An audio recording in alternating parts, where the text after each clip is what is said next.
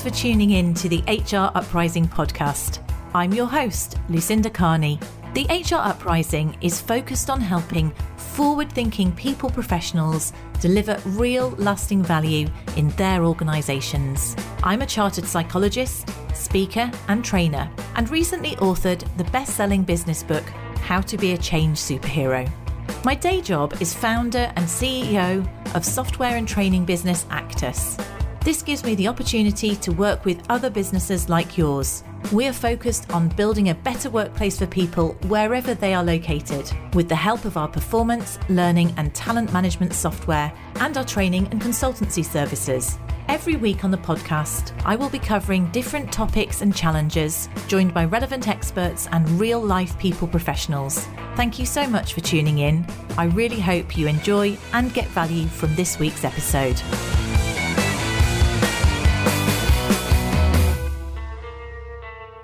And welcome to this week's HR Uprising podcast. And this week, I've got my guest here who's spent the last 25 years supporting employers in upgrading their flexible working practices. Now, some may say she was ahead of her time because she launched her book just before the pandemic when people were really struggling to even consider some of the themes that she's been talking about.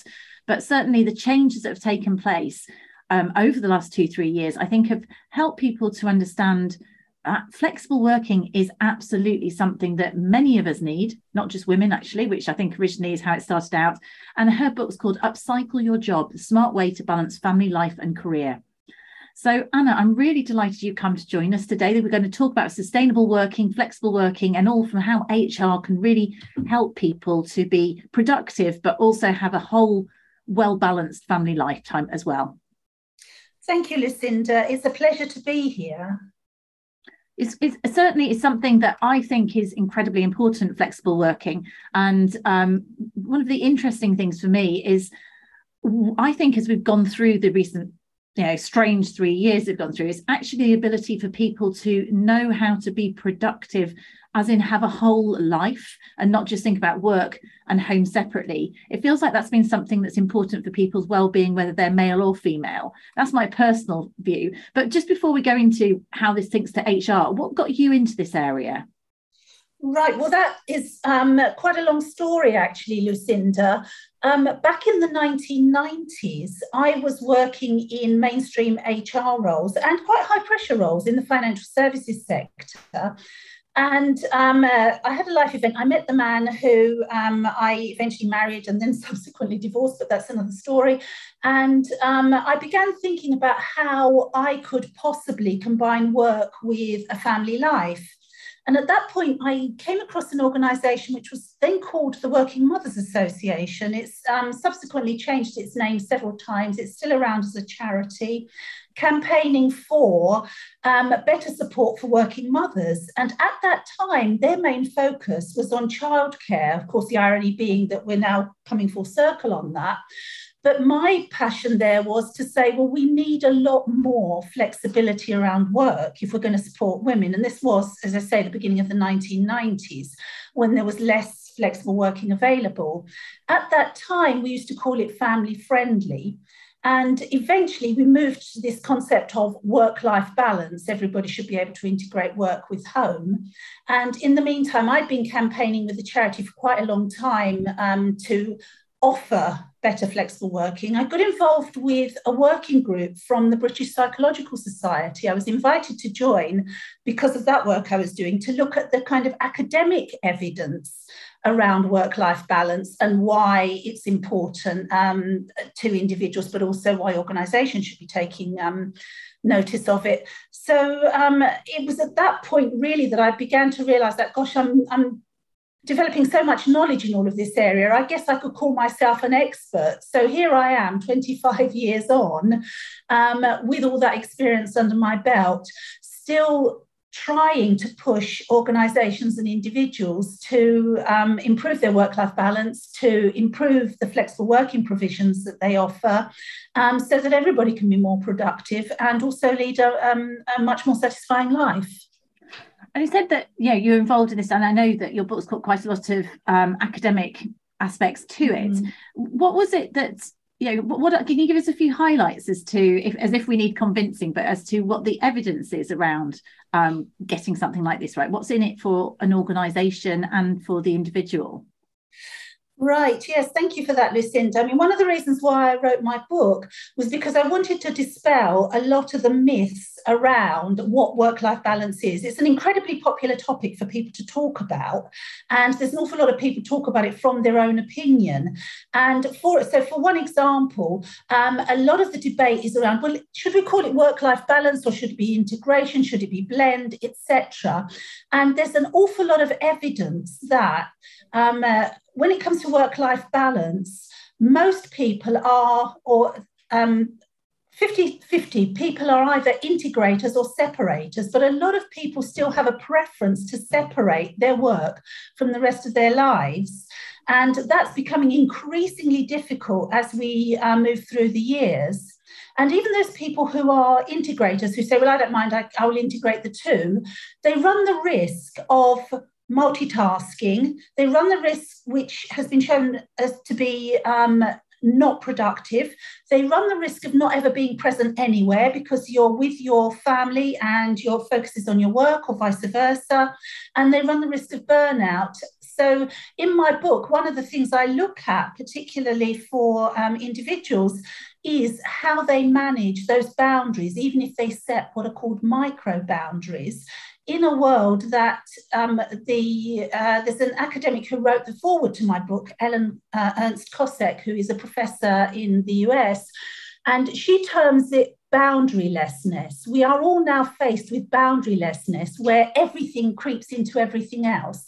And we never get the time to disconnect from work, to refresh ourselves. So it's in the book, I encourage people to think about how they can set some of those boundaries. And for organizations, the key implication of allowing more flexibility is something that's on the horizon anyway. We need to begin, HR needs to begin seriously thinking about how we are going to redesign jobs because not only do we need to redesign jobs for the flexibility that people need, but we also are faced with creeping AI, artificial intelligence, which is going to take over parts of some jobs or remove jobs altogether. So HR needs to begin thinking about how do we redesign jobs to make the best use of the human element, which not only um, increases their productivity, but also enables them to lead a more balanced life. Mm. So I just so type because you came up with some terms there that were new to me and might be new to listeners, yeah. although quite com- so I, and I was just thinking I don't know whether which I am. So you've got integrator versus segment. Uh, so comp- is it segmenter or compartment? Segmenter or separator? It doesn't really matter. Yeah. So, uh, so if you compartmentalize or integrate, and I was thinking yeah. during the pandemic, lots of people were forced to integrate with homeschooling things like they didn't really, they which were. wouldn't necessarily be their choice, but you yeah. kind of were forced to. Um, and I can see there's pros and cons of all of these things. You can also see where boundary things seep in where personal social media might interrupt you in you're working and concentrating this whole like you say this boundarylessness that can affect our um, effectiveness what's um what would be an example of a micro boundary just from a personal right. point of view um, yeah again in, in my book i uh, came across an academic at i think ucl who um, recommends what's called micro boundaries which is you know if you can't totally separate switch your, switch your work phone off for the hour that you're having dinner with your family, or assign half a day at the weekend when you're going to focus just on non work things. So it's little boundaries that give you a chance to break away from this constant blurring of everything blurring into everything else.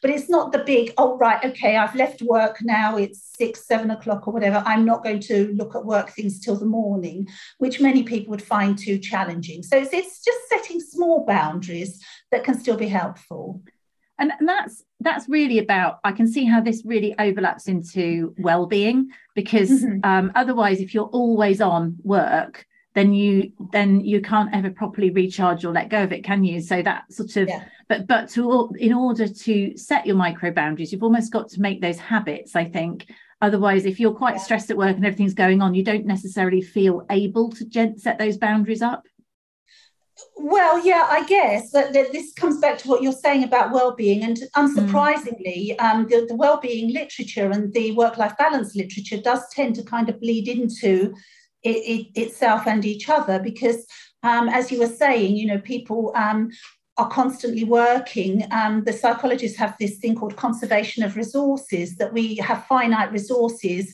we can only use them for a certain amount of time, then we need to replenish them. And particularly for those who have home responsibilities, the challenge is that many of those resources are the same resources mm. that you're using at home and at work. Um, and if you never switch off from one, then you never get the time to refresh or replenish by using your resources in a different way or using different resources. Um, so, yeah, I, I think it is difficult. And this is one of the areas where, for employers, um, uh, they really have up till now, I think, been letting the side down because we do talk a lot about well-being at work. We do talk a lot about stress management at work.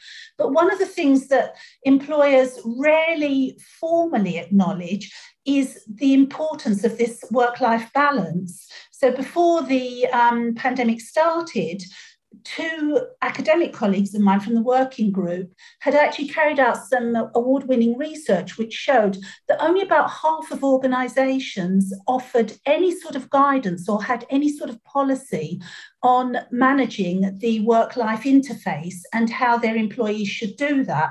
And of course, on the other side of that, we we have workplace cultures that are driving more and more work, more and more hours, mm. constant contact and employees are left to figure out for themselves how on earth do I manage that? Yeah, that's the thing. And, and it takes quite a lot of personal resolve or experience or confidence or maturity and or all of those things to be able to, to segment your life doesn't it? Especially if it's not being supported by the employer. It's just uh, as, as a, an example of bad practice in my opinion. I recently did a 360 feedback with somebody who was obviously like a, a pa or executive um, assistant role. And one of the comments said uh, isn't always available out of hours, which should be, which is part of the job. And I was thinking, gosh, that is really quite a tough comment. And what, sort of culture is that? And as it turned out, they took it quite well. And, you know, but I, I mean, whereas many of us, myself included, want to have the flexibility to, let's say, pick up your child in the middle of the day and work later, which means you might be working, it's about outputs, you're working outside of normal hours. However, I don't feel that it should be an expectation that you're available to the organization 24 7 and it's an interesting blurring of boundaries almost. Maybe this is where hr can help us get it right. Well exactly. Um, and much of that is historical and it's embedded in corporate cultures where the um, thinking is that if you're committed to your career, your career comes first. And of course, um, that worked in the days when mostly it was men who went to work and women stayed at home with children because there was somebody else who was addressing all those outside issues. Mm. Nowadays, that doesn't work. But the problem is that it's still perpetuated in a culture that both consciously and unconsciously um, uh, says your work should be your first priority to go to your example, if the role, if that role genuinely requires out of hours contact, then uh, the manager of the post holder should be agreeing with the post holder how that operates. How yes. are we going to do that? What's a genuine emergency? Are there any times I literally cannot get hold of you? If you can't get hold of someone for an hour because they've turned their phone off for a meal, is it going to be that um, drastic? You know, most things can wait an hour. So, um, what we need to be doing is to be thinking more about what are the how can we support our colleagues? How can we support each other so that everybody gets some sort of balanced life rather than having this expectation that they should always be on working? Absolutely. And, and so it's, it's just thinking more broadly. So then going with this because it is now something that isn't just female uh, in terms of this, although it was notable during the pandemic that the females were picking up a lot of the extra work at home, uh, wasn't it, rather as well as the work yeah. work. Um, mm-hmm. But if we're thinking about as HR thinking about flexible working differently, mm. uh, uh what what, and, and they, let's say maybe we want to change the culture in our organization mm-hmm. we're aware that people are kind of having unreasonable expectations what can we say to to motivate people to do things differently or to challenge the culture in our organization if we feel it's not quite right well, I think the um, if, if it's a case of getting people to rethink that culture, then I think it's about why is it important to support that flexibility and to support it all the way through to senior management level? And of course there is evidence that you know there are a number of key things that we know in evidence um, around flexible working. First of all we know that it supports women's careers and everybody from the women's business council to consultants to everybody else has said that. And in most organizations we still have a gender pay gap. We still have fewer women in top roles. So there's a, a, a sound business argument for that. We also know that by offering flexibility, we can open up um, to a more diverse workforce because there are people who might have caring responsibilities for adults, there are people who may be disabled themselves who would want more access to flexible working. So, um, first of all, it's about understanding why it benefits the organization. But secondly, I think it's about having a strategic approach because unfortunately in a lot of organizations what happens is they have a policy. Yes we have a policy on flexible working because the government very kindly introduced legislation for that. But then it's devolved out to managers. And of course um, I do pity the poor managers because some will be very open to flexible working, some will wonder how it could work in their teams, some will say absolutely not because of the way they think it should be structured. Um, it's devolved, devolved to managers.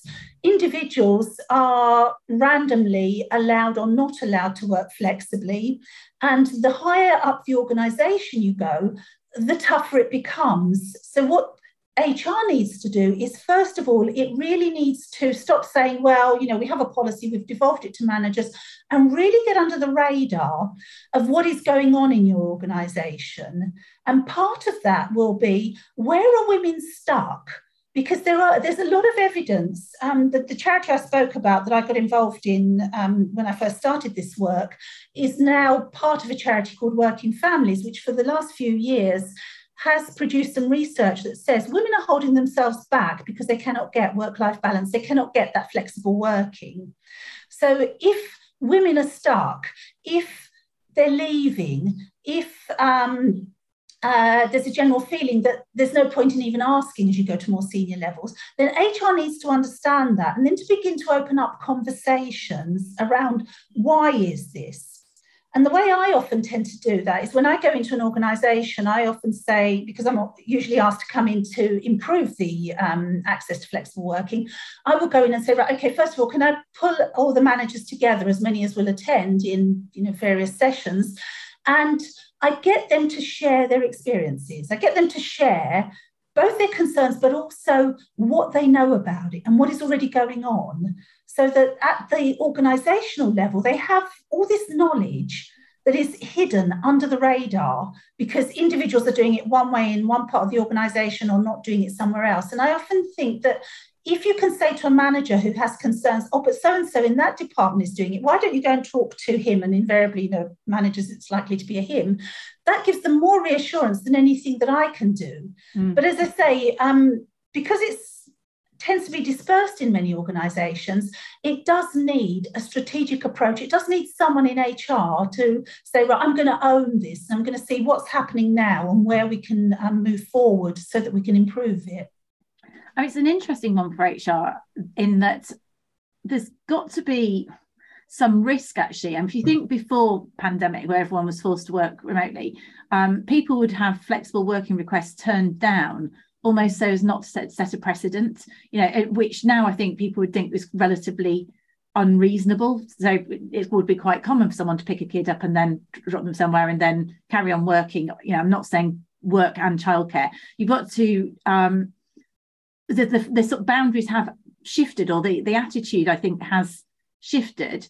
But then the problem with that is where people feel uncomfortable, and I think it does always come down to this sense that what if people abuse it how do you so, so it's almost like we have to assume the lowest level of trust for everyone uh, in order to uh, to control it. So I just think it's an interesting one. This if I'm in department X within a business and person in department Y, they've got flexible working and I haven't because my manager just can't get their head around it.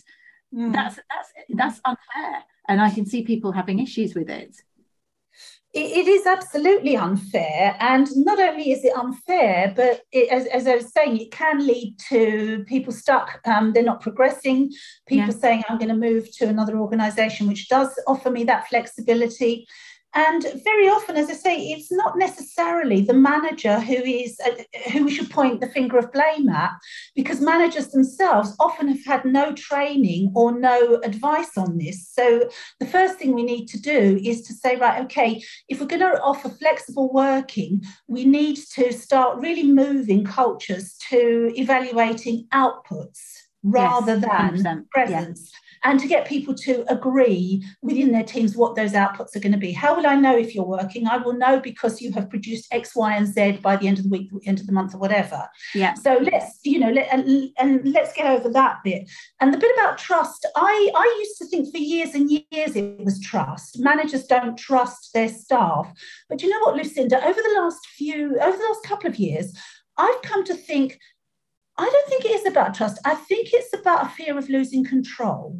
I mm-hmm. think it's about the fact that if you're not here when the manager is here, that poor manager doesn't actually know what you're doing, whether you're doing it, whether you're going to do it to the right standard.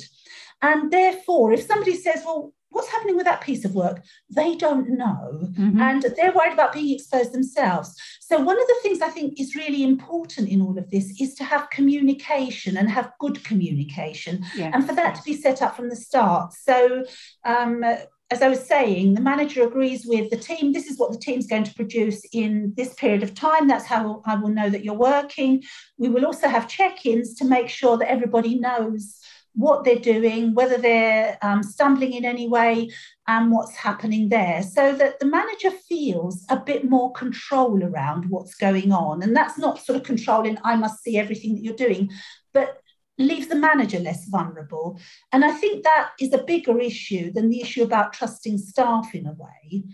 Um, and then I agree with you, yes. And, and, and if you, the funniest thing about it is that this, in fairness, is in the same way you were talking about flexible working three years ago and actually the last 25 years actually the skills people management skills people performance management skills in the UK workforce, lots of workforce forces are relatively weak because there's nothing we're saying here that wasn't relevant pre-pandemic. We should be, um, you know, having regular check-ins with people. We should be agreeing output-based goals and targets that people can therefore be empowered to achieve and auto- and have a level of autonomy. Which, of course, then if you're a flexibly work, you know what's expected of you. It's much easier to go out and deliver it.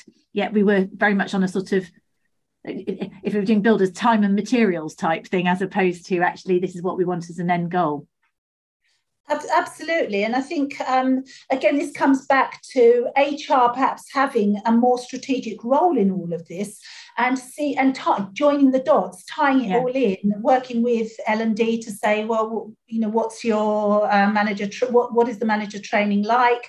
Um, joining it up with yeah. um, the benefits to the organisation to move the whole thing forward have they got the skills i'm interested in yeah in terms of flexible working that you're seeing there's quite bits and i think some interim results have just come out about the four day week and i mean have, yeah. yeah what do you what's your view on that yeah um, well my, my, my personal view is any flexible arrangement any body looking creativity creatively at flexibility has got to be a good thing. So, on the one hand, yeah, great. And it would appear that those organizations, I was looking at some news reports today, and it would appear that those organizations that have been involved are saying, yes, it's very good, it has worked very well for us, and people are productive.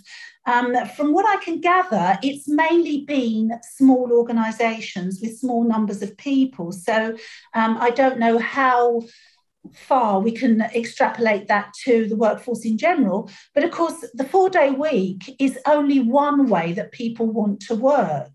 Mm. And you were talking earlier about wanting to finish work to go and pick your kids up and then come back to work in the evening. I don't know how the four day week works with that because yeah. not everybody wants to do that. Some people want to work, uh, some people might just say, Well, I just want to work until about two o'clock because my child is still quite young and I don't want to even think about working once I've picked him or her up. Some people want to work a job share for all sorts of reasons. There are all sorts of um, uh, work flexible working arrangements that suit people at different times in their lives. Yeah. So while I think the four day week experiment is brilliant in shining a light on flexible working, I wouldn't want any employer to think, right, okay, we're, we're offering the four day week, it's done and dusted, because it will still cause some people difficulties or challenges. Well, yeah, and let's face it, it doesn't work if you're in healthcare teaching, you know, emergency services.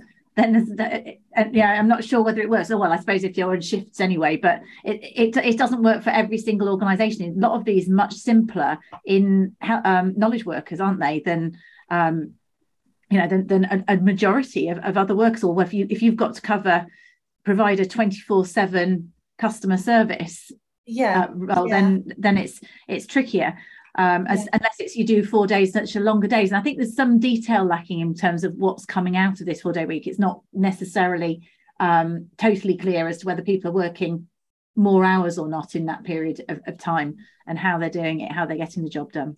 Yeah but, the head the headline I saw said um, 80% of the work for 100% of the pay, which is all well and good. But I'd also like to know how they isolated the 80% of the work.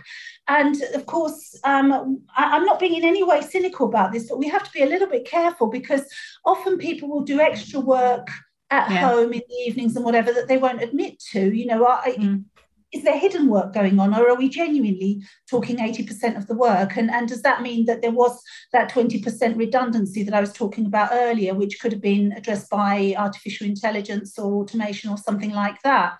So as you say i think we need a bit more detail on exactly what goes into um, this uh, four day week and how it can be structured is there anything else that's new um, and different in terms of flexible working, sustainable working that um, you've come across that you think is particularly innovative or seems to be working for people? I don't know if there is. Putting you on the spot there, Anna. Well, um, other than the four day week, I haven't seen anything particularly innovative in the last couple of years because, of course, in the last couple of years, um, we've all been thinking much more about remote working. So, of course, in a sense, what's happened is we're going backwards because a lot of people could work remotely or what was called home working occasionally anyway. Mm-hmm. Now they're coming back into the office, and what employers are saying is, well, we need to we need to do this hybrid working, so you can work remotely for a couple of days. And you'll be in the office for a couple of days. So it seems like rather than being innovative, we're almost taking a backward step when it comes to flexible working. And it would appear that if you don't want to do the hybrid arrangement, if you are looking for some flexibility and you're not in one of those organizations offering the four day week, then it would appear that the, the actual offer for flexible working is going backwards, that there appear to be less jobs advertised with flexibility other than hybrid as in remote working. Although, yeah. although it's, it's, I mean, I suppose I partially see that if you've got a hybrid role and you're based on outputs, then flexibility is inferred, as in I would expect that I'm flexible as to how I get the job done when I'm not in the office, I suppose. With the, the, likelihood is of coming into the office, I'm going to be in there at the times that other people are there because it's about collaboration. But I mean, it is a different form of flexibility to a certain extent, the hybrid piece, isn't it? It, it is. And it's also this thing about um, how many hours people want to work because yeah. whether you know whether it's a hybrid arrangement or even we're talking four day weeks whatever not everybody wants to work that and i'm thinking about some of the um, women i've come across who've moved into more senior roles who actually wanted to work just three days or just four days for a particular period of time because they wanted to structure their lives and I'm thinking of a couple of women. One was a partner in a law firm, and one was um, a, very senior pensions manager. And they both actually, interestingly enough, had children in that 9 to 11 age group where they were just growing up and beginning to think about going to secondary school. So, not the mothers of very young children, but as, as any mother will recognize, that's another kind of vulnerable period for children when they're going through that transition to big school. And both of these women wanted to work less than full time to spend time with their children, guiding them through that process of growing up and moving on to secondary school. Um, and again, um, whether you're working hybrid i.e., you're working at home doing that or you're working in the office doing that, it's neither here nor there. there. The point is how many hours you are working. Yeah. And in both those roles, because they were quite senior roles, it's also about when can people contact you and being open about that. Mm, or when you're expected to be on full on conference calls yes. or whatever that might be. Yes.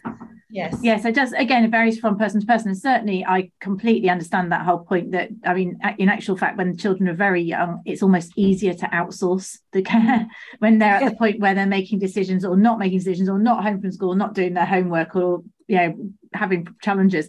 That's when mm. you kind of want to have that availability because it's about you culturally being able to hmm. support mm. your, your family. Yeah.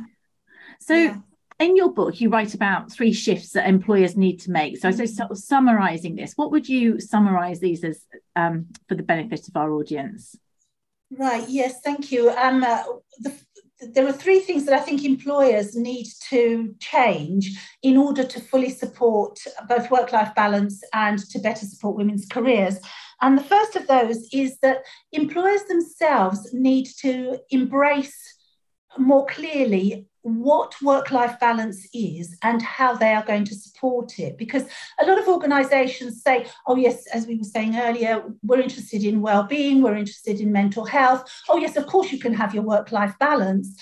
But then there's a lot of inherent prejudice. There's a lot in the company culture that says, oh, you know, you want work life balance. Well, don't expect to be promoted if you want mm. to be working in a balanced way. So employers need to get much clearer on the support they ought to be giving and preferably have some sort of policy, even if it's a short policy statement, that supports that so that people know where they are on that.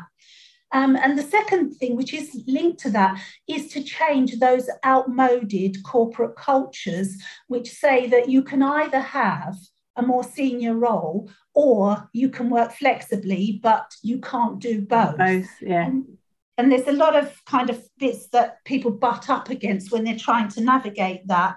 And then the third thing I think is that um, employers need to get a bit more honest with themselves. And this is going to be a bit controversial, but I did research in the city where I came across quite a few women who very quietly off ramped themselves, which is the American term for, you know, they took their career sideways, they weren't doing anything for a while.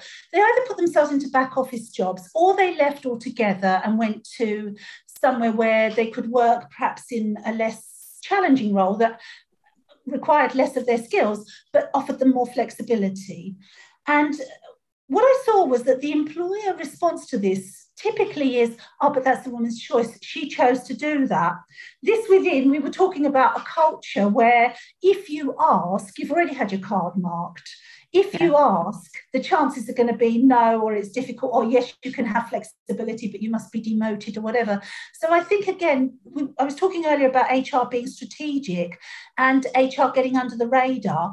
And I think it's about HR really asking those women, the women who are not putting themselves forward for promotion, the women who are leaving to go to ostensibly other jobs or take a break for childcare reasons, genuinely, is this all it is? Or what could we do better as an organisation to make use of your skills during that period where you need that greater flexibility? And, and really, as I say, I think in, employers just turn a blind eye to a lot of that at the moment. And I find that very frustrating.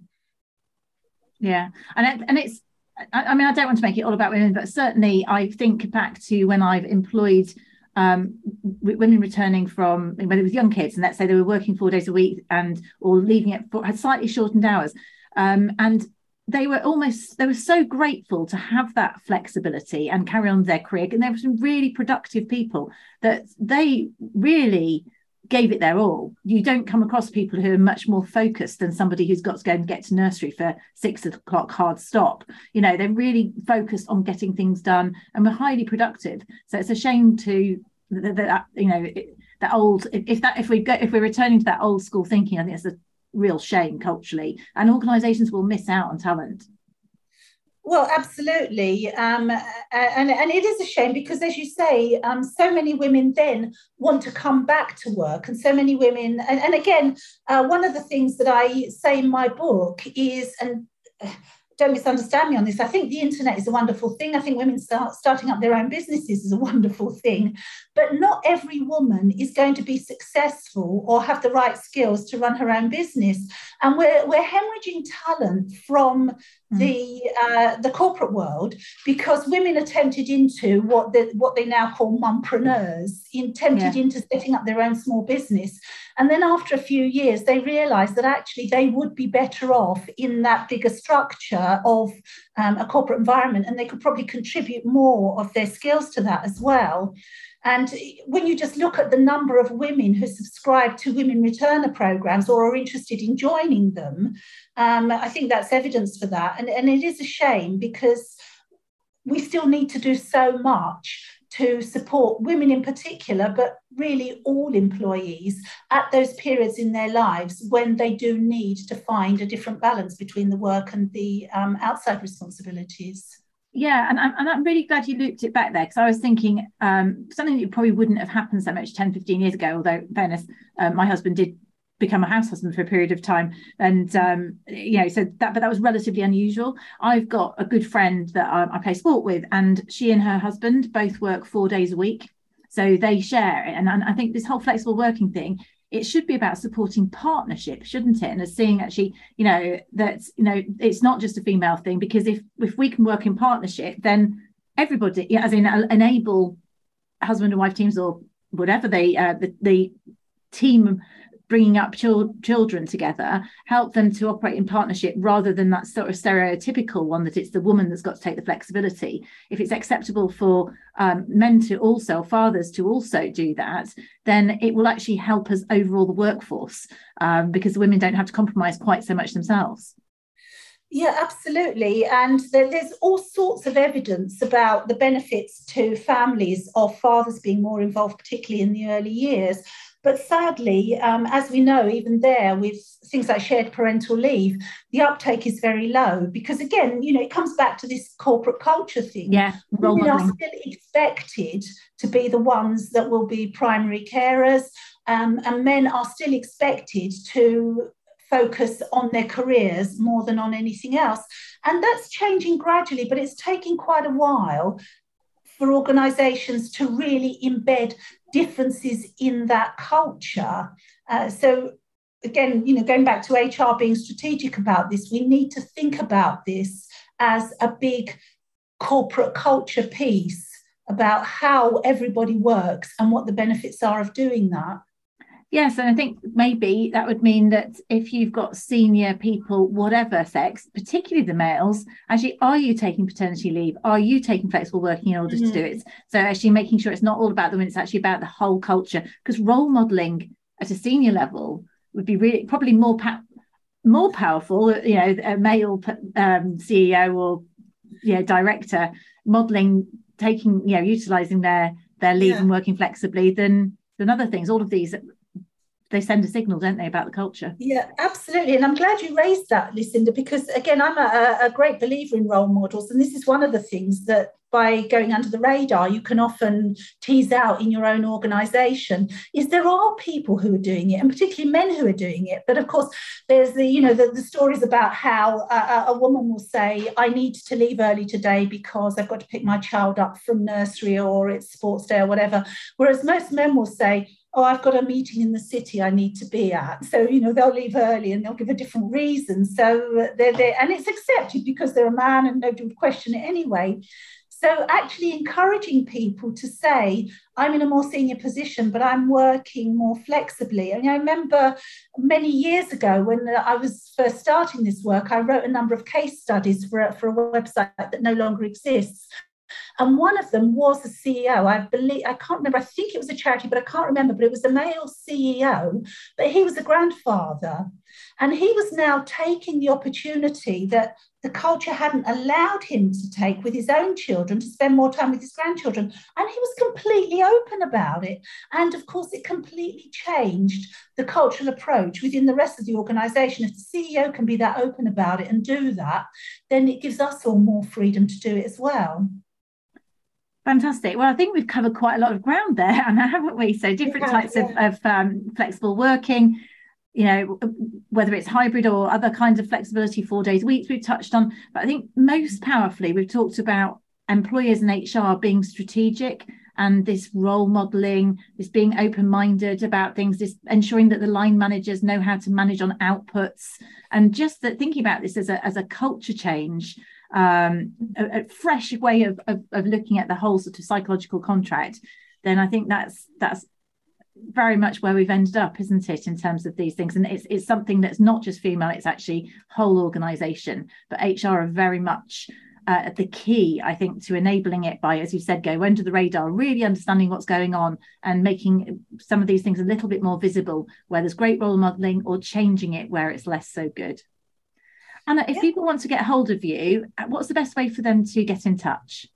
Well, um, they can either reach me through my website, which is sustainableworking.co.uk, or connect with me on LinkedIn because I'm on LinkedIn as well. Um, and yes, I'd like to hear from anyone who might be interested in this area or in moving this agenda forward.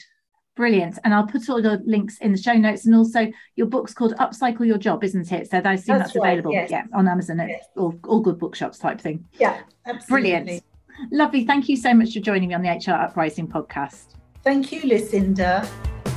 I really hope you found this week's episode useful and enjoyable. If you did, perhaps you could recommend us to a friend or colleague, or give us a review on your platform of choice. It really helps new listeners to find us. Now, you can access links to any of the information mentioned in this show via the website www.hruprising.com.